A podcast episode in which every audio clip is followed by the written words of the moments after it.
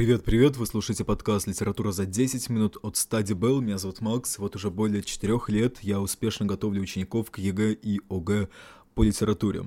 Сегодня я хочу рассказать вам про то, как а, следует работать с информацией для, собственно, сдачи ЕГЭ и ОГЭ по литературе. Больше буду делать акцент все-таки на ЕГЭ, потому что, а, в отличие от первого экзамена, здесь действительно нужно учить и цитаты, нужно учить точно все-все-все, что касается произведения.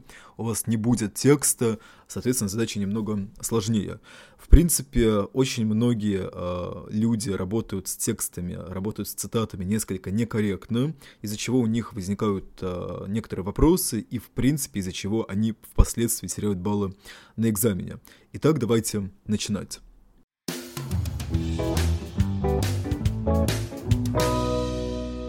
Первое, про что мы поговорим, это термины. Термины желательно учить сразу и быстро, потому что если вдруг вы осознаете неожиданно там за ночь перед экзаменом, что вы не знаете 50% терминов, то, к сожалению, это очень плохая тенденция начинать их учить, и, в принципе, а, тенденция, которая ни к чему не приведет. Терминов, на самом деле, а, как я считал, именно всех-всех-всех, которые 100% нужны для экзамена, это примерно около там 12-13 страниц, ну, достаточно таким средним шрифтом, то есть это немного, безусловно, да, то есть выучить термины там за год, это расплюнуть упомянуть, тем более, что огромное количество терминов, в принципе, и так знакомы уже из русского языка, либо из школы, если плюс-минус вы э, повторяете, либо просто когда-нибудь сталкивались с этими терминами, да, то есть там эпитеты, метафоры, какие-то такие простые термины, они знакомы, а вот, например, уже сила ботаническая, стихосложение, это, скорее всего, то, что вам э, приходилось, либо еще в будущем придется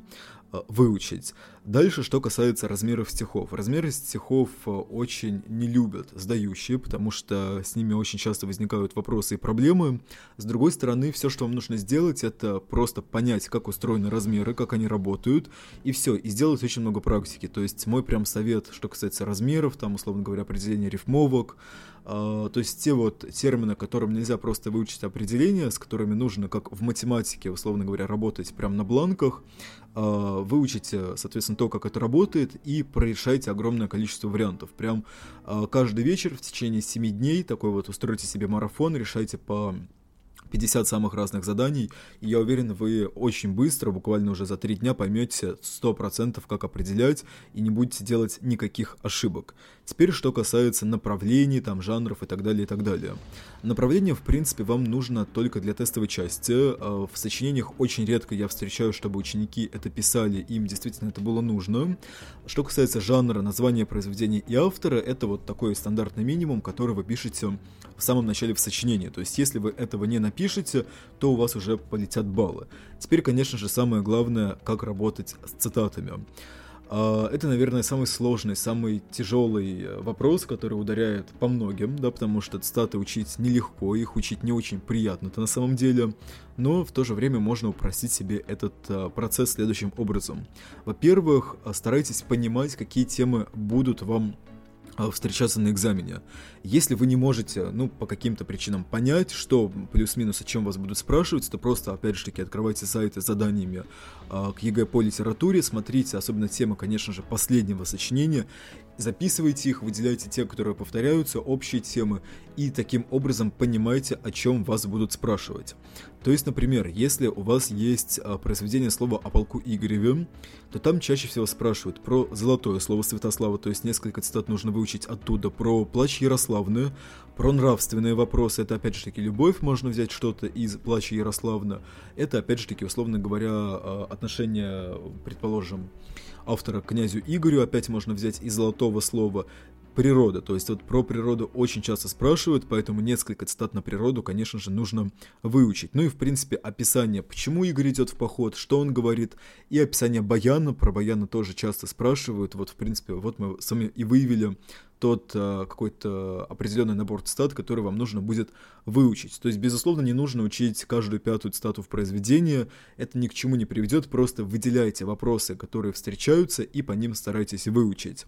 Есть произведения, в которых нужно делать акцент больше на персонажа, чем на события, есть произведения, в которых акцент делается больше на события, чем на персонажей.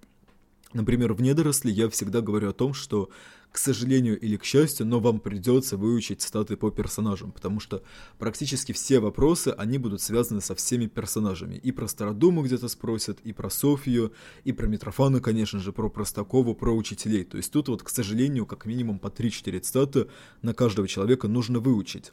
С другой стороны, если вы выучите именно вот характеристики каждого персонажа, несколько наставлений Стародума, то все, вам будет, безусловно, проще, потому что на этом, в принципе, цитаты заканчиваются. По событиям ничего такого кардинального учить не нужно. Все, любое сочинение можно будет написать, исходя уже из характеристик персонажа. Если мы рассматриваем «Горе от ума», то там вообще все легко, потому что можно идти просто по диалогам и монологам Чацкого. По первому диалогу Софии все становится понятно, то есть вам достаточно разобрать первый диалог хорошо на цитаты, и уже у вас будет комплект на 50% написать все остальные сочинения. С другой стороны, вы дополняете несколькими характеристиками Молчалина, несколькими характеристиками Фамусова, несколько характеристик, там, условно говоря, на э, Лизу, и все. То есть вот вы, пожалуйста, собрали все цитаты, это буквально 15 цитат на произведение, и вот у вас есть полный набор, который поможет вам сдать ЕГЭ по литературе.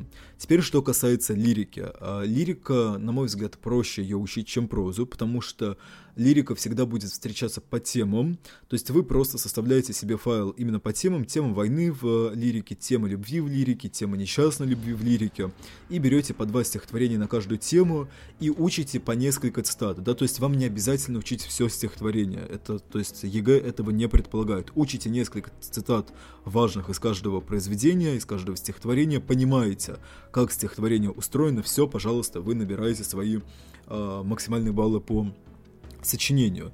И то же самое в последнем сочинении, если вдруг вы решите выбрать лирику, а, там уже будет вопрос более сложный, безусловно, чем в шестом сочинении, но в то же время, а, предположим, если вас спросят про философскую лирику Тютчева, тут очень просто, как мне кажется, ответить. А, но в целом, вот мой, в принципе, совет именно по последнему сочинению – в последнее время практически в 95, наверное, процентах случаев спрашивают именно про лирику модерна, ли, лирику модернизма, то есть очень часто попадаются Маяковский, Ахматова, а, Цветаева, Есенин, Блок, вот именно этих поэтов следует повторять. Именно на а, как раз-таки поэтов модернизма нужно делать свой акцент а, по изучению лирики уже более углубленно, то есть недостаточно уже выбрать просто тему любви. У каждого поэта как минимум там по 10 произведений, 15, 20 стихотворений.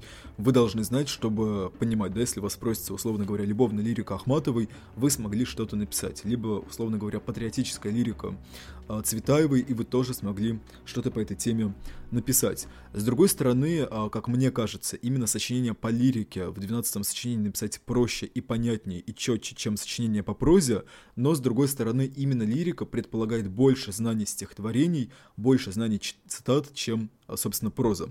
Я думаю, что на этом все. Если вам понравилось, то обязательно переходите по ссылкам в описании к данному подкасту, подписывайтесь на телеграм-канал, подписывайтесь на группу ВКонтакте. И еще раз хочу напомнить, что по промокоду подкаст а, который вы можете написать в сообщение а, в сообщество ВКонтакте, вам будет доступна скидка 15% на любой продукт, который мы предлагаем. На ну, с вами был я, Макс. Услышимся с вами совсем скоро. Пока-пока.